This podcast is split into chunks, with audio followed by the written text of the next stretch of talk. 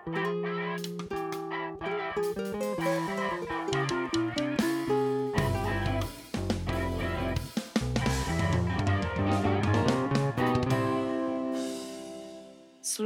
vůně prázdnin nás v tyto dny podmanivě obklopuje a dopřává nám sladkého klidu, který chutná po lesních jahodách a zralých broskvích. Soustředěné myšlenky školního roku se rozplynuly v raním oparu nad hrnkem kávy již před dlouhými týdny a vítr je rozfoukal po rozkvetlých loukách. Kdy jindy než teď se hodí vzpomínat na doby, které již pominuly, a na lidi, kterým tyto doby patřily. Zaposlouchejte se do slov o minulosti malostranského gymnázia Jana Nerudy a okuste románovou atmosféru budovy s velkolepým schodištěm a jemně zdobenými stropy. Milí posluchači, vítáme vás u letního speciálu Nerudného poslechu, tentokrát s trochu nostalgickým nádechem. Budeme si povídat o historii našeho gymnázia, o lidech, kteří na něm působili a k tomu si přečteme kousky uměleckých textů, které se o něm zmiňují. Ukázky a informace pochází z knihy Škola Nerudova, která byla vydána ke stému výročí jejího založení v roce 1965. Část první. Historie v datech a obecných informacích. Ode dne 6. října 1865, kdy bylo zahájeno pravidelné vyučování na České střední škole na Malé straně, uběhlo už téměř 157 let a od svého založení zažila již mnoho transformací a přeměn. Než se vyvinula do podoby, jaký známe dnes, musela si projít mnohými změnami. Název školy, učební osnova či samotná budova. S měnící se dobou se měnili i studenti a profesoři. Avšak vývojová linie tím nebyla narušena a proto se nyní naše milované gymnázium Jana Nerudy může plným právem hlásit ke svému historickému dědictví.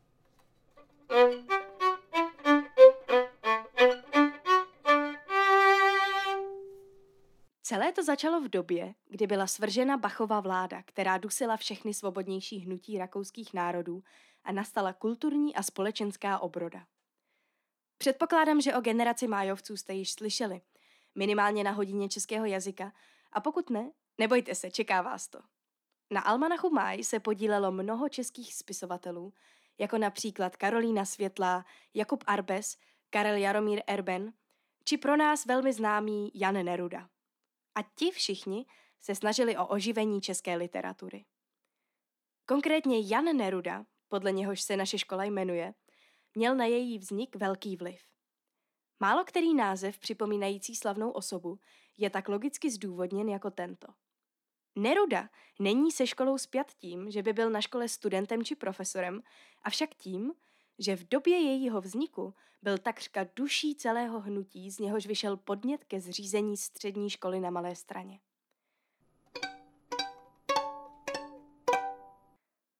Po roce 1860 se české školství hojně rozšiřovalo po městských vesnicích a všichni se samozřejmě snažili o to, aby převážně zakotvilo v Praze. Proto v roce 1863 předalo 113 pánů a občanů malostranských prvnímu českému primátorovi Františku Pštrosovi pamětní list s žádostí o zřízení střední školy na Malé straně. Tak to celé začalo. Nyní bylo třeba stanovit, kdo školu bude navštěvovat. Malá strana a přilehlé hračeny byly tou dobou zaplněny šlechtickými paláci a církevními a úřadními budovami, ze kterých se velký příliv studentů čekat nedal. Navíc tyto vrstvy povětšinou favorizovaly německé vzdělání. Na malé straně se však nacházelo i české maloměšťanské obyvatelstvo, které se zasadilo o zřízení české střední školy a později v roce 1868 i o založení malostranské besedy. Bohužel význačně početné také nebylo a proto se od nich nedal předpokládat velký přísun žadstva. Avšak malá strana měla ještě jednu vrstvu obyvatelstva, která se nacházela na kampě na levém břehu Čertovky za Karlovým mostem a dala by se nazvat dělnickým proletariátem. Ale ani tohle všechno by stále nestačilo na zaplnění všech hlavic školy. Nejdůležitější bylo, že škola měla pro získávání žetstva široké zázemí. Jelikož to byla jediná střední škola na levém pražském břehu Vltavy, tak se sem směřoval stále sílící proud žáků z vesnic, které se rychlejším či pomalejším tempem stávaly částmi města Prahy.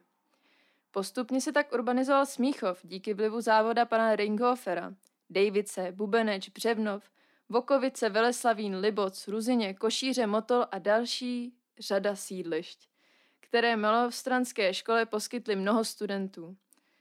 Za těchto podmínek proto byla sestava studentů velmi pestrá a různorodá a nevyhla se střetům společenských rozdílů.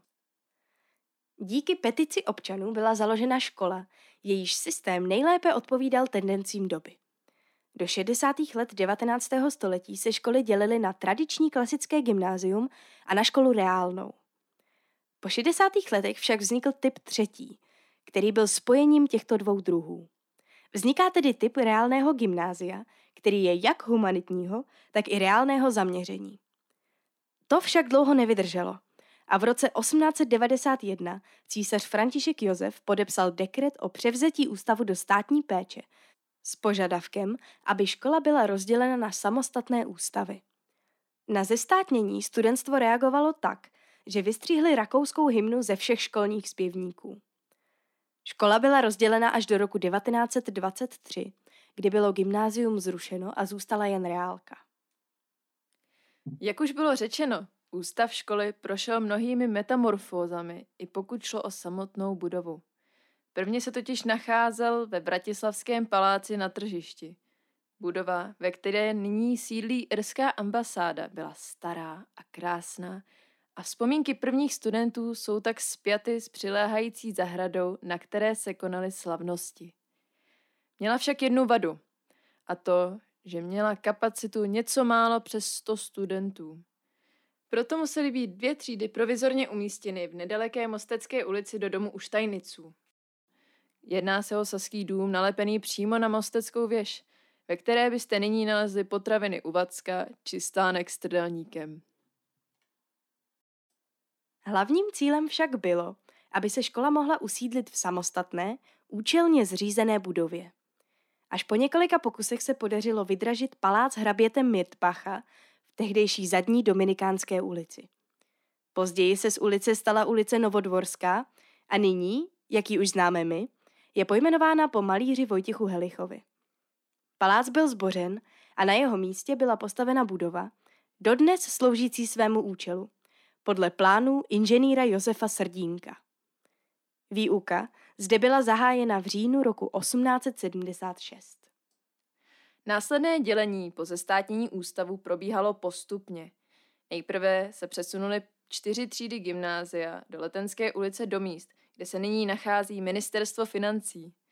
V roce 1896 se však podařilo gymnázium odtrhnout kompletně. A to se proto stěhovalo do budovy vlastní v Josefské ulici. Leč prvně prozatýmně, avšak poté kvůli válce definitivně se gymnázium odstěhovalo do Ettingem Wallersteinova paláce, který sídlí mezi dvěma kostely, svatého Tomáše a svatého Josefa. Ten dům, kterým projíždí tramvaje z Malostranského náměstí směrem na Malostranskou a má podchod pro pěší a průjezd pro auta. Vyučování v paláci mělo mnoho nedostatků. Byl nepraktický, neměl žádné místnosti, ve kterých by se daly provádět fyzikální a chemické pokusy a do tělocvičny museli studenti gymnázia chodit do školy na druhé straně ulice.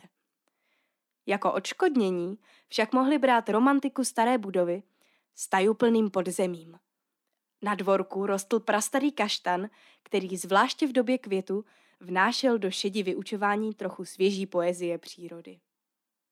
Naše škola žila od počátku temperamentem, chrabrostí a jistou rebelí. V tom se nesl český protirakouský duch školy. Například náš první ředitel ústavu, Václav Zelený, nevyvěšoval ve třídách portréty císaře, ale namísto toho je schovával za skříň v ředitelně. Škola si vždy našla cestu, jak tiše či hlasitě prosazovat svoje názory. Žáci i učitelé proto po konci první světové války nadšeně vítali svobodu, která přinesla mnohé změny ve veřejném životě a volnosti projevu. V krutých letech druhé světové války byla škola mnohokrát obsazena vojáky. Studenti byli využíváni a byli zasíláni do továren či nakopání zákopů za frontou. Mnozí s tím samozřejmě nesouhlasili, vzdorovali a zapojili se do odbojové práce a v nervovém boji žili položivoty. Jména obětí nacismu dnes můžeme nalézt na pamětní desce před zborovnou.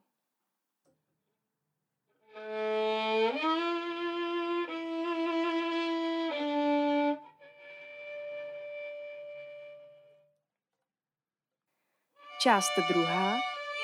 Absolventi gymnázia Jana Nerudy. Naší školou prošlo mnoho osobností. Osobností literárních, vědeckých, lékařských, uměleckých i politických. Byli to studenti i učitelé, akademicky úspěšní i neúspěšní, některé znáte a některé zase ne. Je jich skutečně mnoho a proto vám jich přiblížíme jen několik. Na začátek vám představíme prvního ředitele školy, pana Václava Zeleného. Roku 1855 založil s Karlem Jaromírem Erbenem a Karlem Štorchem časopis Obzor, kam psal anonymně nebo pod různými šiframi. Rovněž spolupracoval s příslušníky májovské generace a přispíval do almanachu Máj. Roku 1861 po skončení Bachova absolutismu byl zvolen poslancem zemského sněmu, který ho následně zvolil poslancem Řížské rady. Protože však nesouhlasil s potlačováním role historických národů v rámci monarchie, přestal na Řížské radě pracovat a jeho mandát z důvodu absence zanikl. Podobný scénář se opakoval i o pár let později, roku 1867, kdy v rámci pasivní rezistence, čili bojkotu Řížské rady českými politiky, odmítl převzít nový mandát, do něhož byl zvolen. Ačkoliv je to značně neuvěřitelné, podobnou strategii nechození do politického úřadu zopakoval celkem čtyřikrát. Nutno podotknouti, že to bylo motivováno jeho hrdým vlasteneckým smýšlením. Na zasedání Českého sněmu se zasloužil o prosazení rovného práva českého jazyka na středních a vyšších školách. Roku 1865 byl poté jmenován prvním ředitelem Malostranského gymnázia. Podporoval zde protirakouské smýšlení, a to ku příkladu tak, že při oslavě císařových jmenin společně s učiteli a studenty odmítl během bohoslužby zpívat rakouskou hymnu. O několik let později byla po zestátnění ústavu dokonce vytrhána ze školních zpěvníků. Václav Zelený také psal životopisy slavných vlastenců, jako například Josefa Jungmana či Karla Havlíčka Borovského, se kterým měl společného učitele z dětství, Antonína Línka. Když roku 1875 ředitel zemřel, na jeho pohřbu se sešla politická i kulturní elita českého národa v čele s Františkem Palackým. Mezi významnými osobnostmi Malostranského gymnázia nesmí chybět i velice zajímavá a odvážná žena, mudr Bohuslava Kecková. Byla to historicky první česká lékařka. V 16 letech absolvovala vyšší dívčí školu v Praze a pak získala ministerské povolení ke studiu na tehdy pouze chlapecké malostranské městské škole, kde jako první žena v českých zemích složila roku 1874 maturitní zkoušku. Poté odjela studovat do Švýcarska, kde roku 1880 promovala na Curišské univerzitě. V Praze neuznali její lékařský diplom ze zahraničí a tak si musela udělat kurz porodnictví ve Vídni. Následně začala pracovat jako úspěšná porodní asistentka. Roku 1893 odjela do města Mostar v Bosně a Hercegovině ošetřovat muslimské ženy, které nesměly ošetřovat muži. Roku 1896 byla dokonce ustanovena zemskou lékařkou pro celou Bosnu a Hercegovinu. Další, tentokrát velice známou osobností, je Karel Kramář. Byl to československý nacionalistický politik, za Rakouska-Uherska člen mladočeské strany, účastník odboje, po roce 1918 ministerský předseda Československé republiky a dlouholetý předseda Československé národní demokracie. Na Malostranském gymnáziu studoval od roku 1871 a po maturitě studoval práva v Praze i v zahraničí. Za první světové války byl odsouzen k trestu smrti za velezradu a vyzvědačství. Tento trest však naštěstí nikdy nebyl proveden, a to hlavně díky měnící se zahraničně politické orientaci státu. Nyní představíme českého literáta Jiřího Karáska z Lvovic. Tento český básník, spisovatel, kritik a překladatel byl jedním z hlavních autorů české literární moderny. Zastával funkci editora v časopisech jako Moderní reví, Literární listy či Okultní a spiritualistická reví. Po ukončení studia na Malostranské městské škole pokračoval na Bohoslovecké fakultě, kde strávil dva roky a poté byl zaměstnán u pošty. Roku 1921 byl dokonce jmenován ředitelem poštovního muzea a archivu. Se svým přítelem Arnoštem Procházkou, mimochodem také absolventem malostranské školy, založili roku 1894 časopis Moderní reví, ve kterém mimo jiné poprvé v českých zemích veřejně obhajoval homosexualitu tou dobou zrovna stíhaného Oscara Wilda.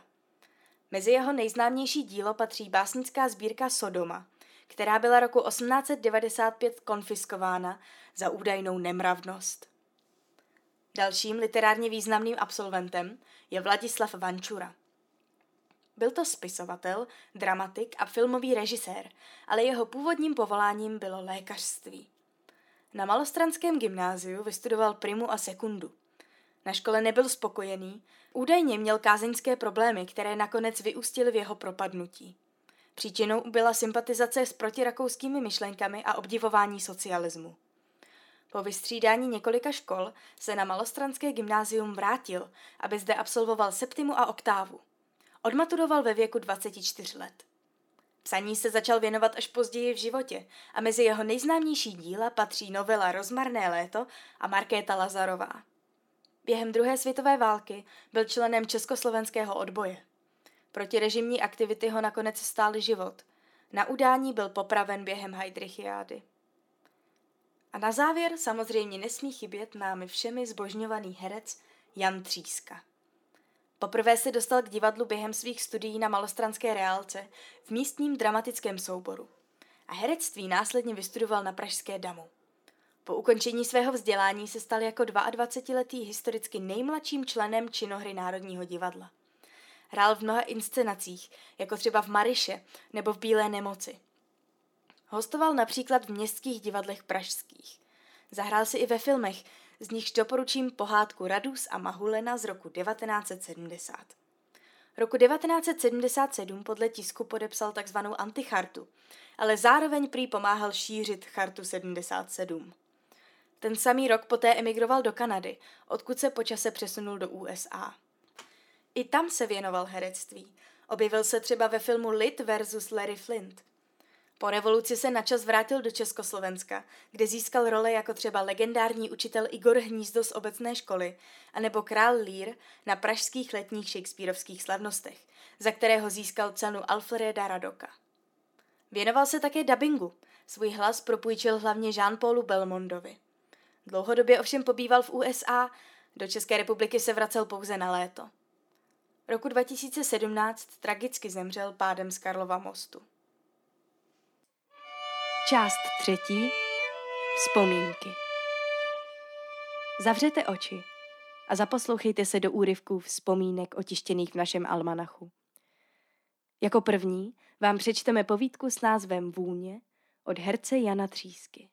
Já nevím, čím to je, že ve všech školách jsou tak hrozně cítit podlahy. A stupínky ještě víc. A se neustále napouštějí nějakou dezinfekcí nebo olejem nebo čím, to já přesně nevím. Ale ten smrad si pamatuji dodnes. Rozpoznal bych ho mezi tisíci jinými. To bylo tak, chodil jsem do té třídy, je ve druhém patře, když se jde od schodu vpravo a co má okna na sever do ulice. Ve třídě stál stupínek s tabulí a katedra a nad třemi řadami okopaných řinčících trubkových stolků a židliček stál ten nehybný školní zápach.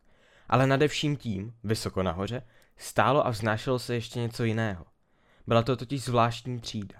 V zadní zdi byly dveře, ne takové obyčejné, které lze popadnout za kliku a vstoupit. Byly to neobyčejné dveře, protože byly vysoko. Byly to tajemné dveře a museli se k ním přisunout schůdky. Kdykoliv jsem po nich vystupoval, byl jsem najednou šťastný. Byla to zvláštní třída, protože sousedila s jevištěm. V hodinách deskriptivy visely na okenních klikách veliké, křídou umazané příložníky a trojúhelníky. A já jsem seděl s těmi neobyčejnými, vznášejícími se dveřmi za zády. Vdechoval jsem ten školní pach, ale jednou nosní dírkou jsem stál voňavou naději, že se ozve slabolinké zaťukání na dveře a vstoupí pan profesor Vetr. A že se tím nehybným lesolovým mrakem tichonce ozve. Pane kolego, pustil byste mi z hodiny třísku? My musíme zkoušet. Pan profesor byl vzácný člověk. Tichý a laskavý a moudrý. Měl bílé vlasy, šedý oblek a nekonečnou dobrotu. Dělal divadlo a zázraky. Stolky a židle se s řinčením odsunovaly do kouta. Na okenních klikách visely divadelní kostýmy. K neobyčejným dveřím se přisouvaly schůdky a na páchnoucí černý stupínek někdo rozsypal vonavý bílý pudr. Popadl jsem za kliku a dveře vysoko nahoře se otvíraly. Pan profesor dělal zázraky. Protože jsem se na záchodě ve druhém patře vpravo naučil kouřit, dal mi jednou těsně před maturitou takovou plochou mořskou mušli, jako popelník. A tak tu sedím a klepu do něj popel vzpomínek na tu krásnou školní vůni. Nyní následuje slohové cvičení po 20 letech od Luboše Ogouna. Tak vlastně píši pro své mladší spolužáky. Nejsem ještě tak stár, abych psal vzpomínky na studentská léta, ale rád si vzpomenu na naší starou poudu, jak jsme říkali rálce Jana Nerudy v Praze 3. Chodil jsem do školy denně, pěšky z Davids přes hrad po starých zámeckých schodech. Tuto cestu jsme absolvovali, bylo nás Davidčáků celá parta, do školy 20 minut, v případě nutnosti i za čtvrt hodiny. Cesta zpátky se ovšem protahovala často i přes hodinu. Což jsme doma zdůvodňovali tím, že zámeckých schodů do kopečku je příliš mnoho. Později, když jsem závodil v lehké atletice, využíval jsem cesty k tréninku a zámecké schody jsem považoval za přírodní překážku, kterou bylo nutno zdolat stejně rychle nahoru, jako dolů, po třech schodech najednou.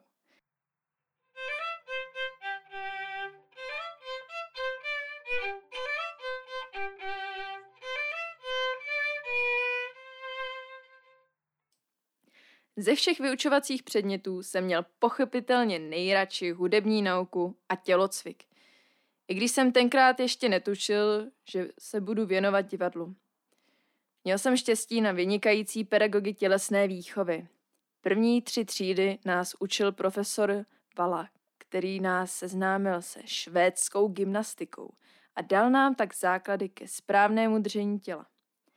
Ve čtvrté a páté třídě nás provedl profesor Serbus, odborník na gymnastiku a akrobaci. Poslední dvě třídy nás profesor Jelínek zapálil pro lehkou atletiku. Všichni tři později učili v Tyršově tělovýchovném institutu, který sousedí s malostranskou reálkou. Zakončil jsem studia maturitou s vyznamenáním 27. května 1942 v den atentátu na Heidricha. Poněvadž oba atentátníci, Kubiš i Gabčík, se ukrývali v době atentátu v našem bytě v Dejvicích, stal se pro mne 27. květen 1942 zkouškou dospělosti ze všech hledisek. Malá strana je pro mne nejkrásnější část Prahy a naše stará bouda jednou z nejmilejších vzpomínek.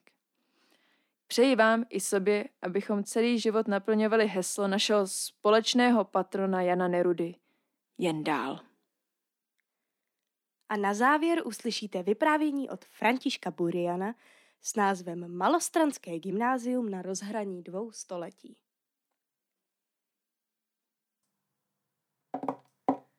Malostranské gymnázium a Malá strana jsou mé nejmilejší vzpomínky.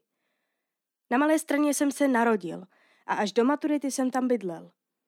Malá strana a všechno malostranské je mi drahé. Zvláště to gymnázium. Narodil jsem se v Nosticově ulici, v tom bloku u Čertovky, co je jízdárna. Tam jsem bydlel 16 roků a poslední léta v rohovém domě naproti, který má moc pěkného svatého Floriána, jak zrovna zalévá maličký domeček, který mu hoří u nohou. Obecnou školu jsem měl v Karmelické ulici.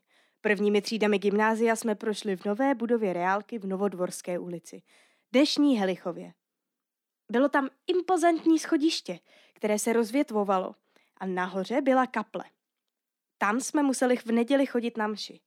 Dvakrát za rok byla spověď a přijímání. To byly po schodech rozestavěny třídy, nejvýš nahoře primání, ještě v posvátném strachu, ale sekundární a terciální už to brali na lehko – Bavili se, vyměňovali si papírky z hříchy a jiné neplechy prováděli. Mladý suplent pobíhal po těch dvou ramenech schodiště, napomínal a vyhrožoval pekelným ohněm. Dole, kde byly vyšší ročníky reálky, panoval hluk a byly tam zesílené stráže profesorů.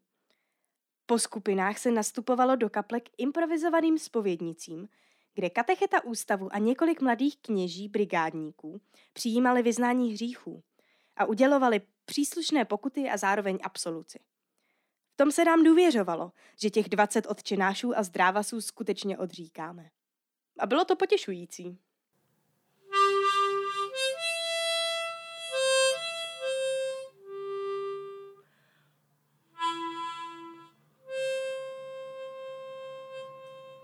Kvartu jsem absolvoval v malém nájemném domě v Letenské ulici. Bylo to neútulné, malé, nepěkné třídy, napěchované, stále pološero a před okny vysoká zeď Valčtinské zahrady. V té situaci výrazně vystupoval jenom náš profesor dějepisu. Vyznamenával se tím, že šňupal tabák a co chvíli vytahoval a rozkládal obrovský červený kapesník a hlasitě do něho smrknul. Jeho obličej a celý zjev tomu odpovídali. Historii nám povídal velmi populárně, trochu jako by se dávným dobám i jejich mocnářům posmíval. Po jeho hodině byla katedra, stůl, židle i podlaha posypány tabákem. Všichni jsme se hrnuli uklízet tyto duchkovy paměti, jak jsme tomu říkali. Ovšem až když na katedru vystupoval následující profesor a začal nelibě čichat. Honem jsme se hrnuli k oknům, otvírali, Hadr na utírání nebyl kruce a obyčejně bylo nutno běžet si ho vypůjčit do jiné třídy. Ale čištění se provádělo nesmírně pečlivě. Prosím, tady jsou ještě zrnka na židli. I když si už pan profesor chtěl sednout. Než se zavřela okna a všechno dalo do pořádku, přece jen slušný kus hodiny utekl. Proto jsme měli toho šňupacího profesora celkem rádi. Potom jsme přišli do toho krásného palácku u Tomáše s velkým portálem. Z podjezdu vystupovalo půvabné schodiště. Byly tam krásné sálové třídy se štukovými stropy. Vzadu byl dvůr, ohrazený proti Letenské ulici vysokou zdí a uprostřed dvora stál veliký starý kaštan s lavičkou kolem.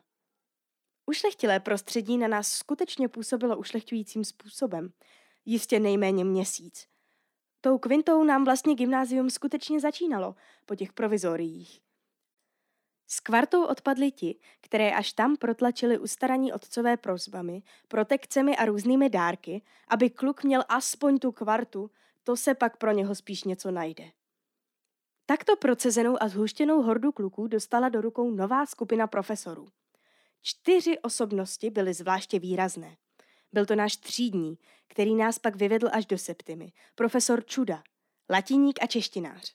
Nesmírně dobrý a laskavý člověk, byl drobné postavy s řídkou bratkou, smějícíma se očima za brejličkami v železných rámcích. Krásně nám vykládal latinu, klasický život a politiku. Měl porozumění pro klukoviny a někdy nám říkal prakluci a hrozil tenkým prstem. Dobře nás ovládal. Když bylo někdy zle, pořádně nám vyhuboval, ale nedal nás. Druhá osoba byl profesor Zomr. Přísnost a nesmlouvavost sama. Černovlasý, černovousý, dohněda opálený, s jiskřivýma černýma očima, které nás prokoukly až dozad. Já jsem to vždy cítil až pod pravou lopatkou. Byl to matematik a fyzik. Prováděl své povolání vědecky. Byl přísně spravedlivý, o každém z nás vedl charakterové zápisky, sledoval a komentoval změny. O každém věděl, co od něho může očekávat, nejen ve vědění matematiky a fyziky, ale i v reakci na nárazy prostředí. Když byl nějaký hlubší a delší pokles, vzal si vás po hodině a prohovořil to s vámi. Mnohdy teprve potom člověk poznal, jak to s ním profesor Zomr dobře myslí. Stalo se, že člověk v potu a hrůze odevzdal kompozici s nepropočtenými příklady a několika přiškrtanými pokusy. Při vrácení byl pak udiven, že měl třeba chvalitebnou. Potom vzal profesor Zomr křídu a na tabuli opakoval pokusy a ukázal místo omylu, které zavinilo, že se žák nedopracoval výsledku. Provedl nás maturitou a dále nás z dálky sledoval, jak vycházejí jeho předpoklady. Ředitel Nečásek, který převzal školu týž rok, byl ušlechtilá osobnost. Vážný, laskavý filozof, daleko vzdálený toho někoho odsuzovat. Přednášel nám dva roky filozofii a psychologii a rádi jsme poslouchali. Byl pro nás osobností, která s naprostou samozřejmostí budila respekt. Podobnou osobností byl monsignor Miller, který měl náboženství. Byl to vynikající hudebník a teoretik církevní hudby. Nedělal si žádné iluze co do našeho náboženského smýšlení. Snažil se nám jen přijatelně vyložit filozofii katolického náboženství. Konečně tu byl profesor dějepisu a po roce také češtiny, který byl významný v docela jiném smyslu. Když poprvé přišel, postavil se ke katedře a představil se. Já jsem doktor Karel Křepelák a budu vás učit dějepisu. Efekt tohoto výstupu byl naprosto negativní. Kluci to hned zlomyslně karikovali. Museli jsme studovat jak dějiny, tak literaturu podle přesné šablony. Data jsme psali na předložené čtvrtky papíru. Letopočet za letopočtem, název knihy za knihou. Pod každým datem jedna, dvě řádky, co znamenalo. Říkali jsme tomu recepty. Bylo to něco pro biflaře. Ten náš vedoucí biflař dovedl odříkat deset receptů, ať historických nebo literárních, bez jediného omylu. O ničem z toho, co odříkal, nedovedl říci nic dalšího. Pan doktor to také nevyžadoval. Se zřejmou rozkoší sál limonádu svého receptu. Kdo ale nedovedl odříkat aspoň jeden recept bez chyby, musel rozebírat, co jeden z vybraných spisovatelů pana doktora chtěl v té a v té knížce říci a jaký cíl tím sledoval. Jinak to pan doktor s námi myslel svým způsobem dobře. V oktávě byl naším třídním a skutečně se svědomitě staral, aby to pro všechny dobře dopadlo. S maturitními vysvědčeními a se sklenicemi černého piva z Tomášského pivovaru jsme kolem toho velikého kaštanu na dvorku oslavili maturitu. A pak jsme odešli z té krásné školy do života, do jeho bojů a porážek mnohem těžších než nějaká ta nastupní katedry. Jeden po druhém za ta léta podlehl. Zůstáváme jenom čtyři z těch 24. Často chodívám do svého rodného menšího města pražského. S bolestí se dívám, jak byl zohaven náš gymnazijní palácek nutnostmi dopravy. Krásný přízemní sál se stal průjezdem, zmizel dvůr, padl starý kaštan a vysoká zeď.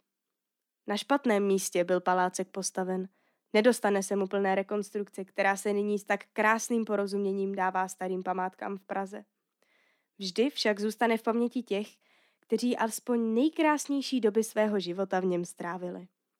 Bylo jich ještě hodně po nás, kteří jsme maturovali v posledním roce minulého století.